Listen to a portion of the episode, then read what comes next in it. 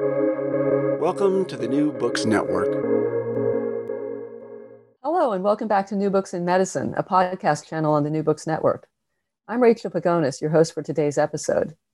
Today, I'm delighted to be speaking with Susan Reverby about her book, Examining Tuskegee The Infamous Syphilis Study and Its Legacy. The book isn't new, but it's newly relevant as the Tuskegee study has re entered popular discourse in a big way, I would say, over the last year for reasons that we'll get into in our discussion. Uh, Susan Reverby is the Marion Butler McLean Professor, Professor Emerita in the History of Ideas and Professor Emerita of Women's and Gender Studies at Wellesley College. She is a historian of American healthcare, women, race, and public health with a focus on equality and ethics. Uh, and Susan has researched and written extensively on the infamous Tuskegee syphilis study that we'll be speaking about today. And she was also part of the legacy committee that resulted in President Clinton's federal apology for the study in 1997. Uh, and additionally, in 2010, her article on a US study in Guatemala in the late 1940s that involved infecting men and women with sexually transmitted diseases. And I want to make clear here this was not part of the Tuskegee study. Uh, but her work on that study led to an apology to the Guatemalans by the Obama administration. So she's um, done a lot of work, research into uh, sexually transmitted diseases and the ethics of that research. So, Susan, welcome back to the show. Thank you very much for having me on again. I really appreciate it. Sure, it's a pleasure. And you and I spoke on the show last uh, November about your newest book, Co Conspirator for Justice The Revolutionary Life of Dr. Alan Berkman. But um, I keep hearing Tuskegee referred to in often passionate, sometimes inaccurate ways, for instance, on the radio. So I thought what a great idea to ask you back to talk about your really authoritative book on the Tuskegee study. Uh, and also, that'd be interesting to ask you to look at it in light of the present moment, which is, I think, 12 years after it was published. So, uh, before we start, would you just tell us a bit about how you got involved in researching the Tuskegee study? Because I think you spent 15 or 20 years working on it.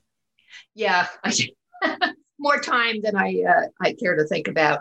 So um, I started out as a uh, historian of women and, and nursing, and I was fishing around for a second project. And I actually happened to see a play called Miss Evers' Boys, which is um, a fictionalization of the Tuskegee study based on a fictionalized telling of the story of a woman named Eunice Rivers Laurie, who becomes the African American nurse who's the go between the men in Tuskegee, Alabama, and the Public Health Service. So maybe I should just stop here for a second. Let me explain what the study is for people who don't know, and then I can explain how I got interested. Yeah, great. So, uh, in an, in a, in the elevator version of the story, in the mid 1930s, there was beginning to be discussion about whether or not the treatment for syphilis, which is a sexually transmitted disease, um, was worse than um, the disease itself. And at that point, we were using heavy metals and um, mercury, uh, bismuth, um, something called neoarsphenamine to, to supposedly cure the disease. And there was really um, uncertainty about whether it worked um, or not, especially if people survived to the third stage of the disease where it affected other parts of their bodies, but it uh, was no longer contagious. That is, you couldn't give it to anybody else. So there had been a study in the early 1910s where uh, a physician in Oslo um, had tracked uh, what, uh, uh, white people who had had the disease to see whether or not the treatment made any difference. And he argued that the treatment really didn't matter. So there was an interest in seeing if that was true for African Americans as well, because the assumption in the 20s and 30s was that African Americans were, quote unquote, a syphilis soaked race, unquote. And it was also assumed that the disease was different in Blacks and whites, that is, that Black people got the cardiovascular complications from the disease and white people got the neurological complications. So, a study, uh, some treatment studies were done in the late 1920s in a couple of counties in the South. And then the Depression hit, there was no money. But the United States Public Health Service thought, wow, we know that there's a, uh, some disease in this county in Alabama. Why don't we go back and see whether or not, if we don't treat, um, it will actually uh, make no difference. So they rounded up um, uh, in the end approximately 400 um, African American men, and they only did men because they were concerned about if women were pregnant, then you'd have to worry about the fetus. And they only did men because uh, the first sign of syphilis is usually a sore on wherever, whatever part of the body uh, got um, transmitted sexually. So it was easier for men to see a sore on their penises than it was for women to see the sore inside their vaginas. So men just were easier to use.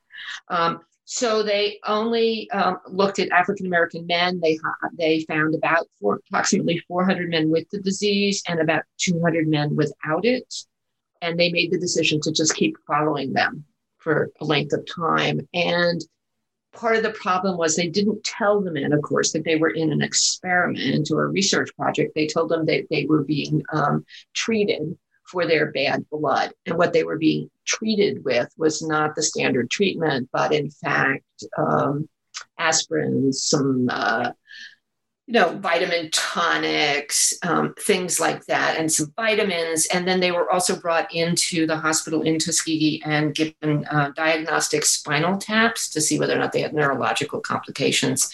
And they were told that it was a special treatment. So the study starts and then it keeps going and it keeps going. And in the 1940s, um, during the war, if you were um, drafted, you would be tested for STDs. And so they asked the local draft board not to draft any of these men. The civil rights movement starts in the late 40s, early 50s, right in Tuskegee and nearby in Montgomery during the bus boycott. The study keeps going.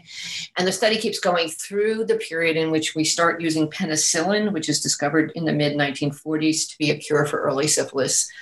Um, they don't give the men penicillin either. They just keep the study going. And finally, it doesn't end um, until 1972, when another um, sexually transmitted diseases um, investigator found out about the study, was so horrified and couldn't get them to stop it that he gave the story to a newspaper reporter friend of his, and then it went out on the Associated Press wire, and all hell broke loose about how this study had now gone on for 40 years.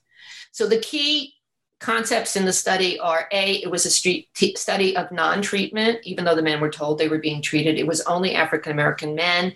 And thirdly the men already had the disease. No one was given syphilis by the government. They already had it when they were um, inducted into the study so that's the short version of it. And it comes to light in 1972, around the same time as there's beginning to be lots of discussion about bioethics issues and the beginning realization that the terrible things that often happen in American medical research are not done by the monster doctors, but are in fact done by the so called good guys who just seize an opportunity, think it's a really important study, and lose sight of who and what's going on.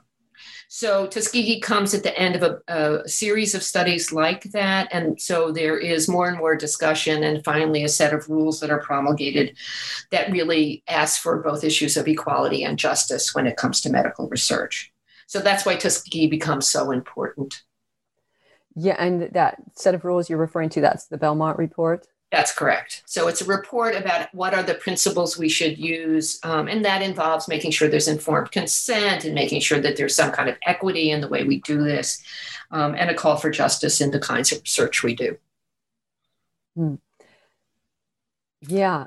Um, one thing that's interesting to me about that, the informed consent, uh, because that was a big issue here, although, as you write, it wasn't the only issue you know, did the men truly give informed consent? What, why don't we just address that? Did did the men give any kind of informed consent? I mean, when the study started, there were no uh, guidelines whatsoever. No, I mean, there was the assumption that you wouldn't harm people, and certainly with some surgical procedures, you still had to sign. So the thing that's interesting about Tuskegee is one of the ways they could prove that the men had syphilis wasn't just all the various blood tests, but when people died, you could see the damage on their organs. So the, the public health service really wanted autopsies. Um, so in order to induce the families to agree to sign consents actually for an autopsy. Mm-hmm. Um, they um, gave them money. So they promised to help pay for the funerals. So the, the families got about $200, which would have paid for some of the, you know, for the funeral expenses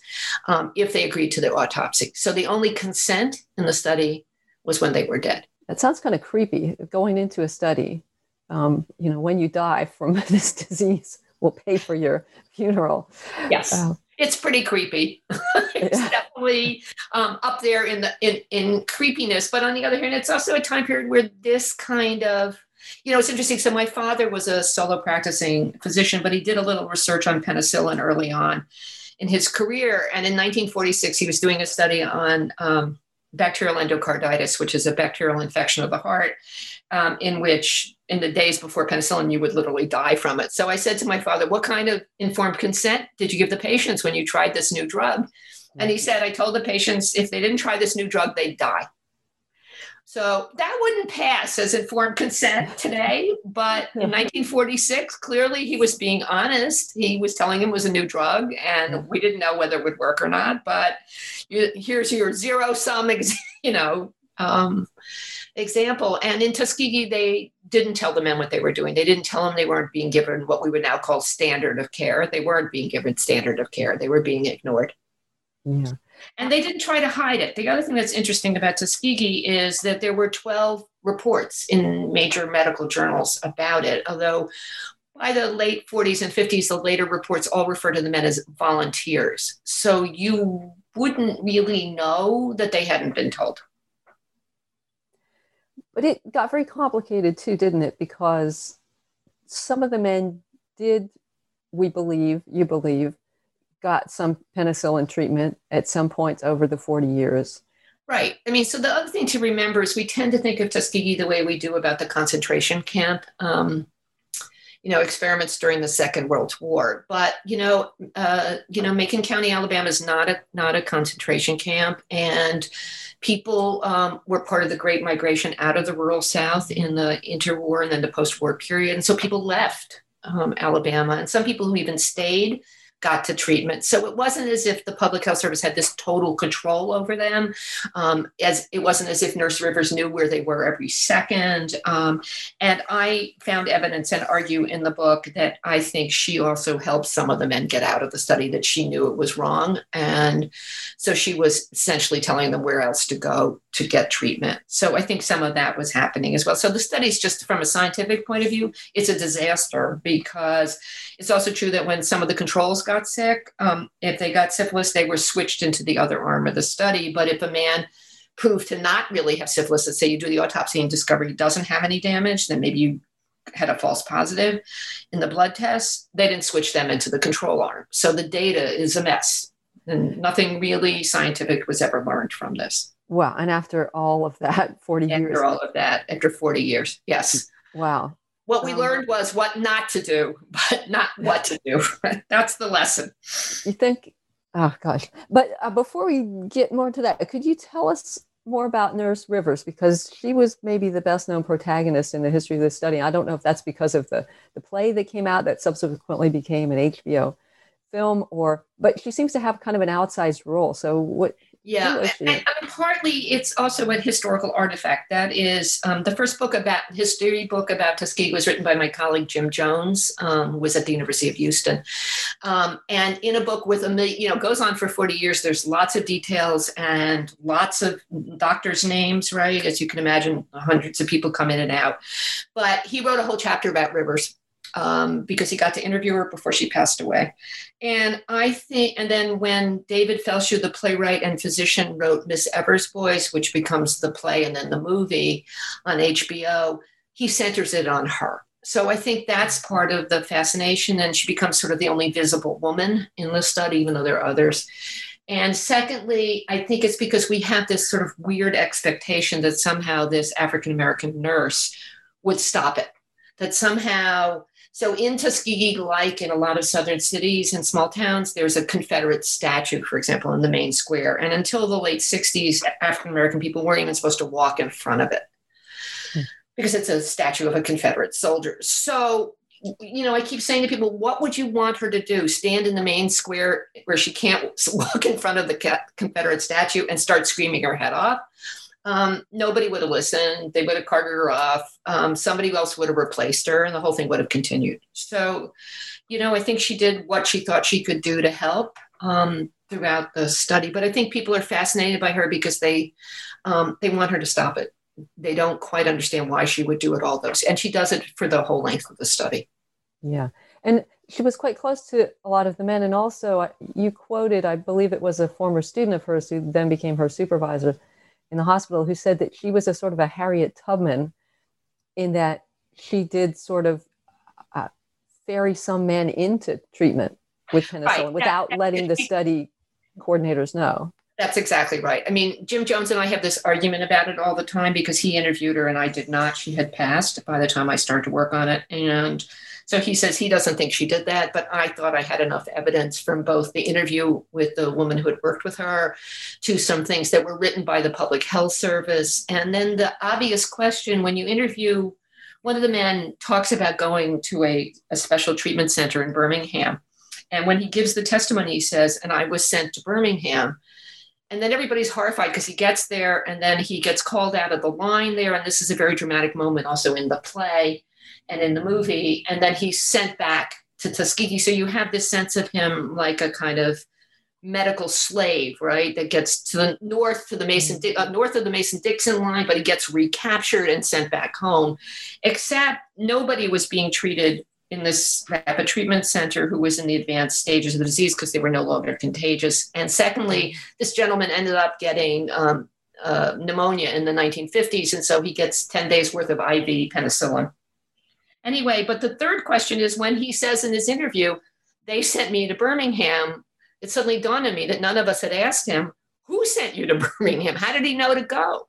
Right. It's not like he would have Googled it, right? There was no right. Googling, there was no internet, right? So who told him to go get treated? So if this, this if the study was such a secret and if Rivers didn't help anybody, how the hell did he get out in the first place? Hmm. So that's the questions I, I've been raising to just to make it a bit more complicated than the assumption that the men had no other option. So, you know, there was some attempt at follow up when they left the county, but it wasn't, no one was sort of told not to treat them you know so i think a number of them if they survived into the antibiotic era probably got to some kind of haphazard treatment because in the 40s and 50s if you sneezed and got to a doctor you probably got a shot of penicillin right which again as you say just totally messes up the study i was trying yes, exactly. with a, right. a, word that i can use in public right. yes yeah. right yes on the air right yes, on the air. clean version of this yes this was not a science. I mean, it was a study. As I said, what it shows us is what happens when arrogance gets in the way and when your racism makes you think that you have the right to do this. And so, um, how I got into it was that I had been, I knew about the study. I mean, anybody doing any kind of justice work or history of medicine would know about the study after 1972. And then um, I had done some work on the, my first dissertation book was on the history of nursing, and I was thinking about writing something about Rivers herself. And I saw the play, talked to the playwright, went to Tuskegee, and discovered that the playwright made up this whole section of the play is about her giving testimony at a Senate hearing around the study, but she never testified. So there just wasn't enough material to do a whole book on her. And there also, I began to think I don't want her to carry the weight of this. And so what I began to think about a lot is, well, why why do people keep referring to Tuskegee? Why is it important? So the book ended up having sort of three sections. One just sort of retelling what happened, then a section sort of explaining all the people who were involved in it, and then a third section looking at how it how does an idea like this travel? How does knowledge of this travel into American culture? And what role does it play? So that's what the book was about.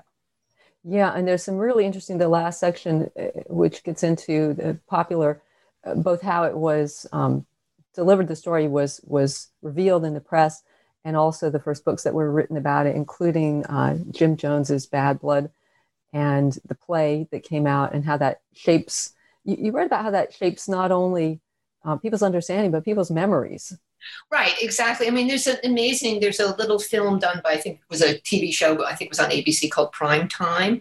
So the way that they set the show up is there still were a number of the men have all passed away now, but there were still, you know, a dozen or so men still alive when this was done in the early 90s.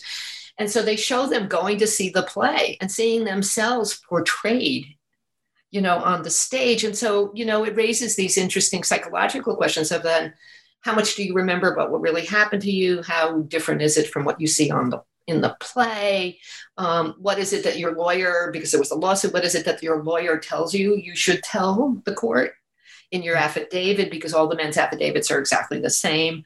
You know, there's just all of those issues. So, you know, the question then becomes what is it that people really do remember about their own experience and how does that travel to?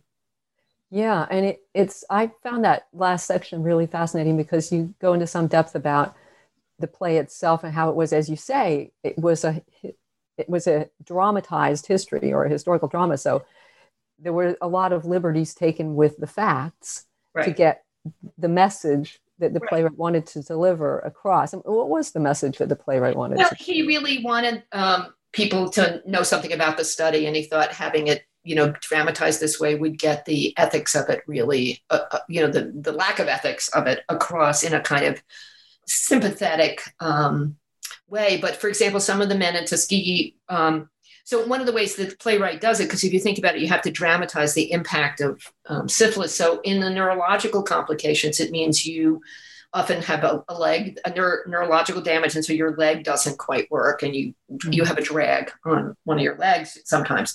So he has the men be um, have a dance troupe. Um, which is why the play is called Miss Evers Boys because that's the name of their dance troupe. Um, and so some of the men were really quite horrified by this and g- gave a statement that said they didn't see themselves as dancing boys. They thought this was racist. And so the poor playwright, who had used this as a way to dramatize the problem, got into some hot water in Tuskegee itself over um, trying to dramatize it in this particular way, which unfortunately fit into certain stereotypes about African Americans as dancers and musical and all of those kinds of issues. Yeah, and in that sense, he may have been caught up in, as we all inevitably are in the times, which is that was his, you know, those were maybe the kind of things that he would refer to to convey dramatically right. what happened. And also in the news shows, the prime time live, and there was another one on Nova, I think. Right, Deadly Deception. Yeah, and you write about also too how those were edited to portray particular things, which it seemed to be a lot of it was uh, not that the public health service and and the CDC were uh, behaved well through this thing, I'll say, but but demonizing the doctors kind of individually. Yes. I think. Yeah, oh, absolutely. And they didn't help themselves either. I mean, some of it was, you know, you would think someone would have said to them, listen, it happened a long time ago. Now's time to say, you know, it was a long time ago. We thought about things differently. But these guys get on. I mean, part of the reason we ended up um, forming the Legacy Committee and getting the apology is that we watched um, one of these films. It was done, actually, a BBC film was done as well in the early 90s. And they interview um, several of the physicians and they're on there and they're not saying gee we're really sorry we shouldn't have done it. They're saying we did a good study it was a good thing we were really trying to help we were on a war against syphilis we were really trying to find out what was going on these people did good things for their for their race blah blah and you know we're all sitting there with our eyes getting bigger and bigger like saucers going oh my god i can't believe they're still saying this this is outrageous we need an apology. And that's what what the push was because we were so freaked out by their failure to apologize Hmm. Yeah, and one of one I mean, pretty dumb. yeah, just you know, you wonder where their PR, you know, their public relations. I mean, nobody obviously talked to the right person who said, you know, just shut up or refuse to talk or you know apologize even if you don't believe it but they didn't so they just showed themselves it was really stunning yeah you wonder if that was something necessary for them to avoid cognitive dissonance that this is what they've devoted so many years of their life and their identity to. Yeah, I was, yeah. Just, yeah, I was just going to mention the one character Sidney Olansky who was from the public health service. Uh-huh. and he didn't come across very well throughout.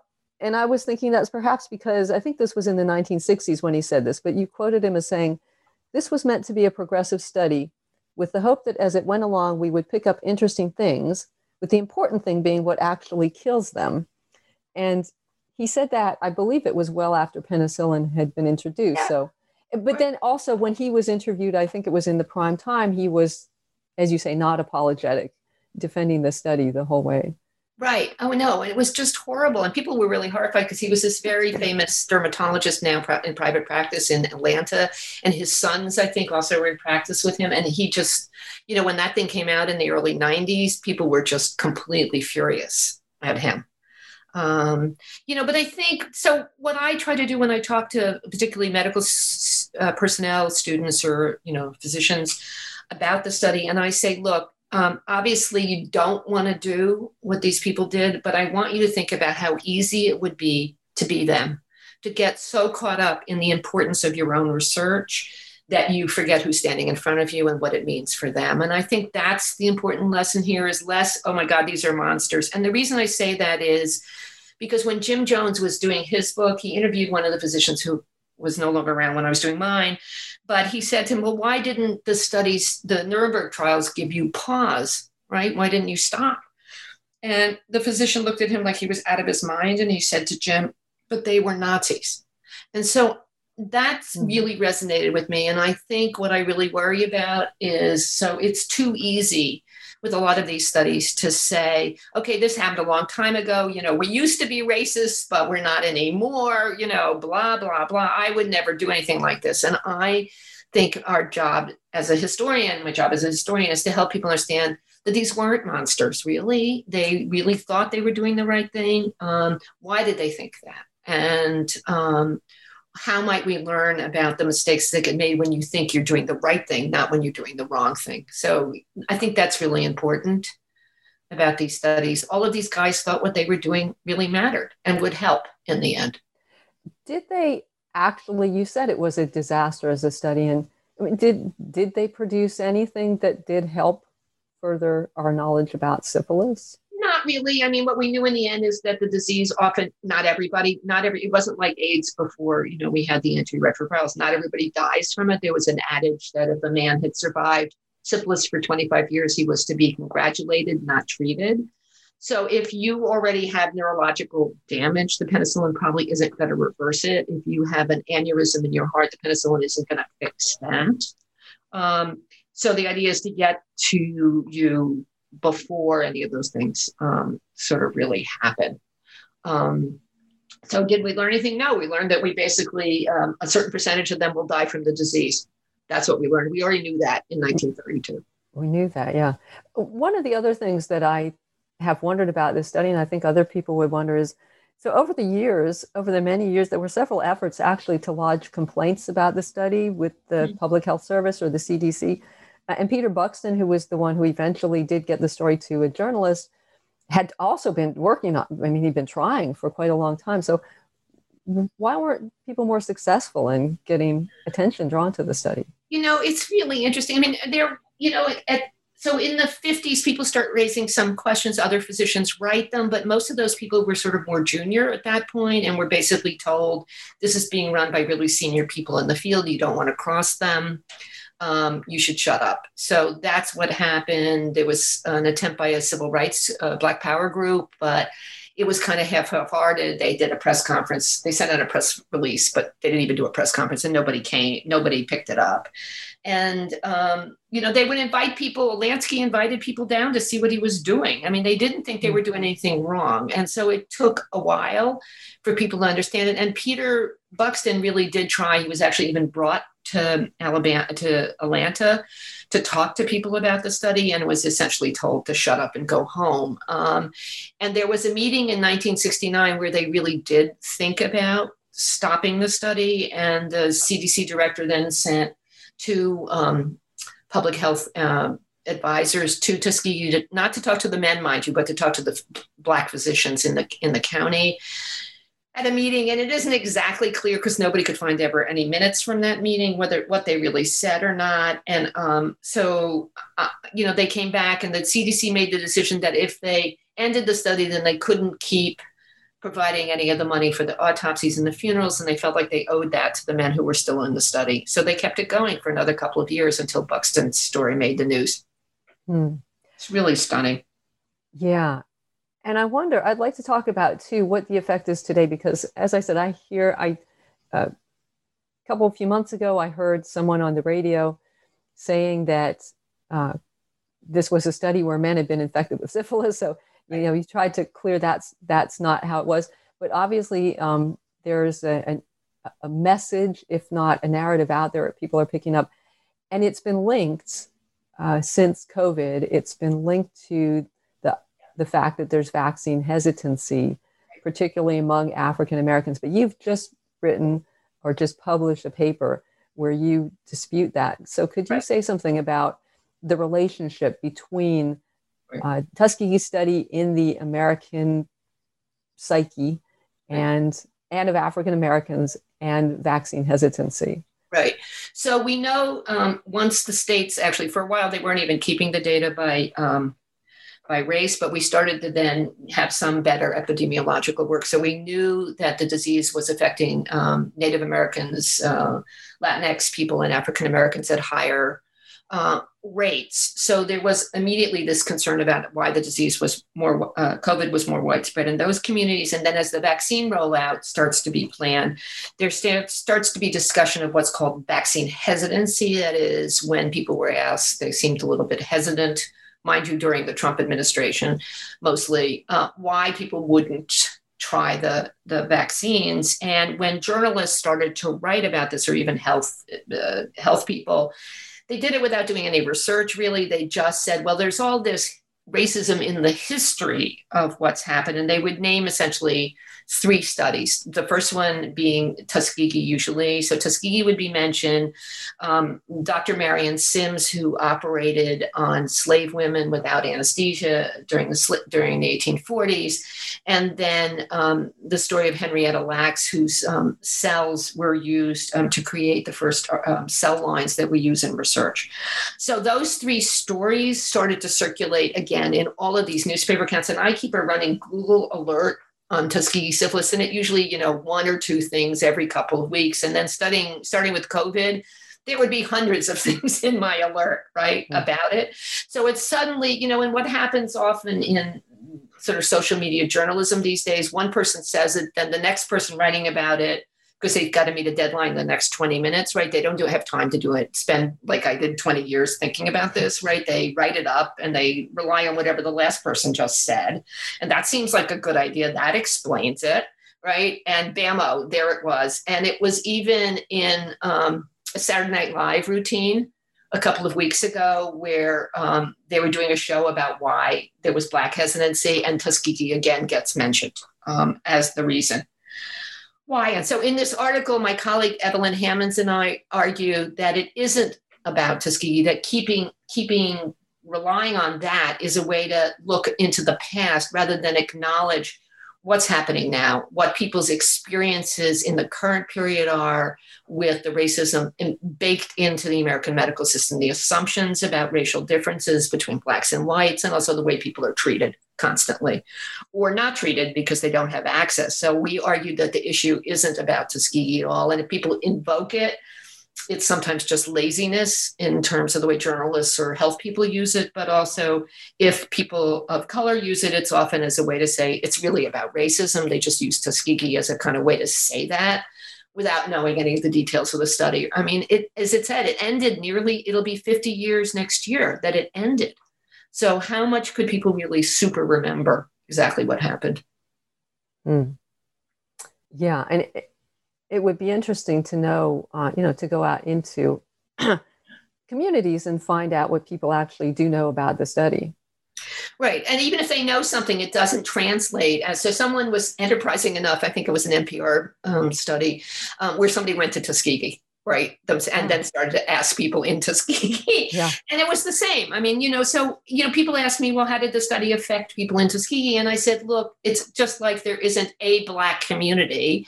There isn't a response to the experience of having even a family member. So one of my colleagues down there for example her cousins were all in the study and she you know came to terms with it understood why it happened and got involved in doing more memorializing about the study in the community.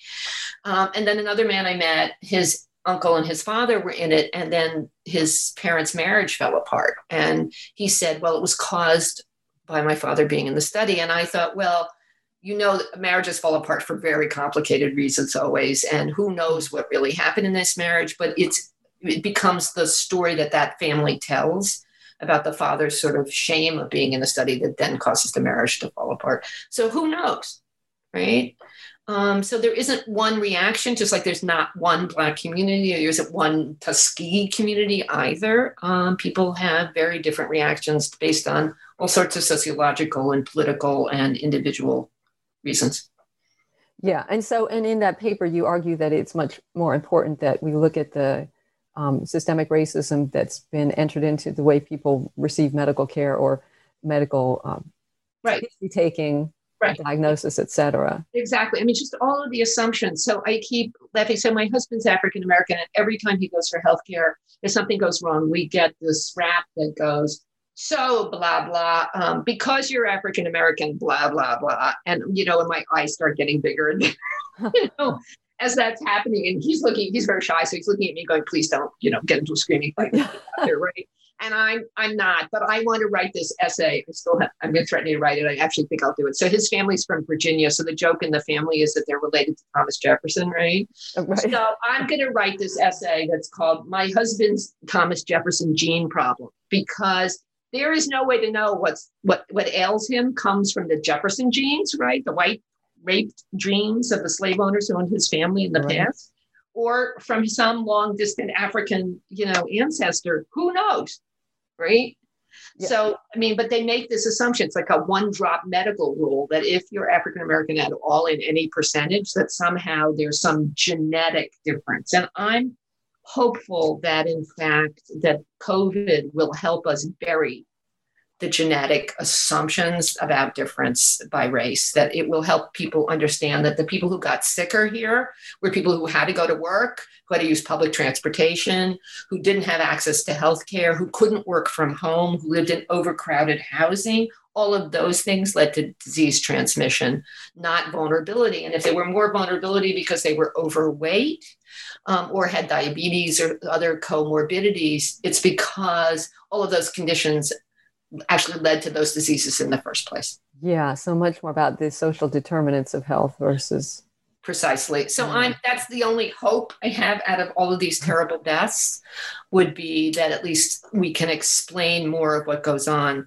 from um, the the poor medical care that people get, um, often in Black communities, um, and lack of access, and just all of the history of the structural racism that affects all the social determinants of health. Hmm.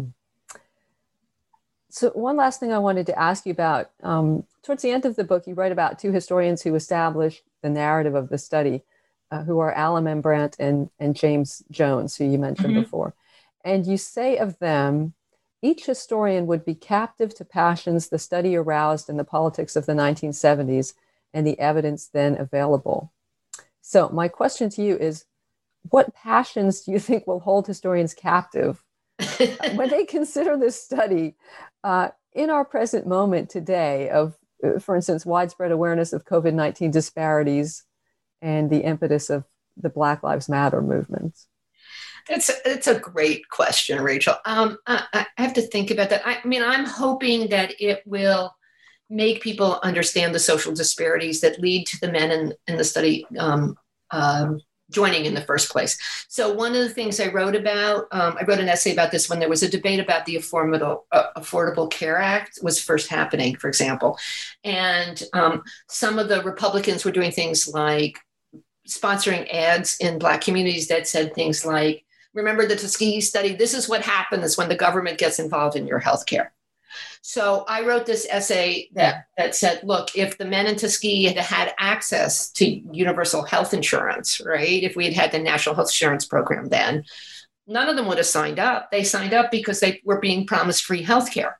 That's what the promise was. I mean, they were promised that they're not only would their bad blood be treated, but Rivers really functions as their private public health nurse. And so um, so what I argued was that they they agreed to it because they were going to get health care so I think one of the things that hopefully COVID will help us think about is that again.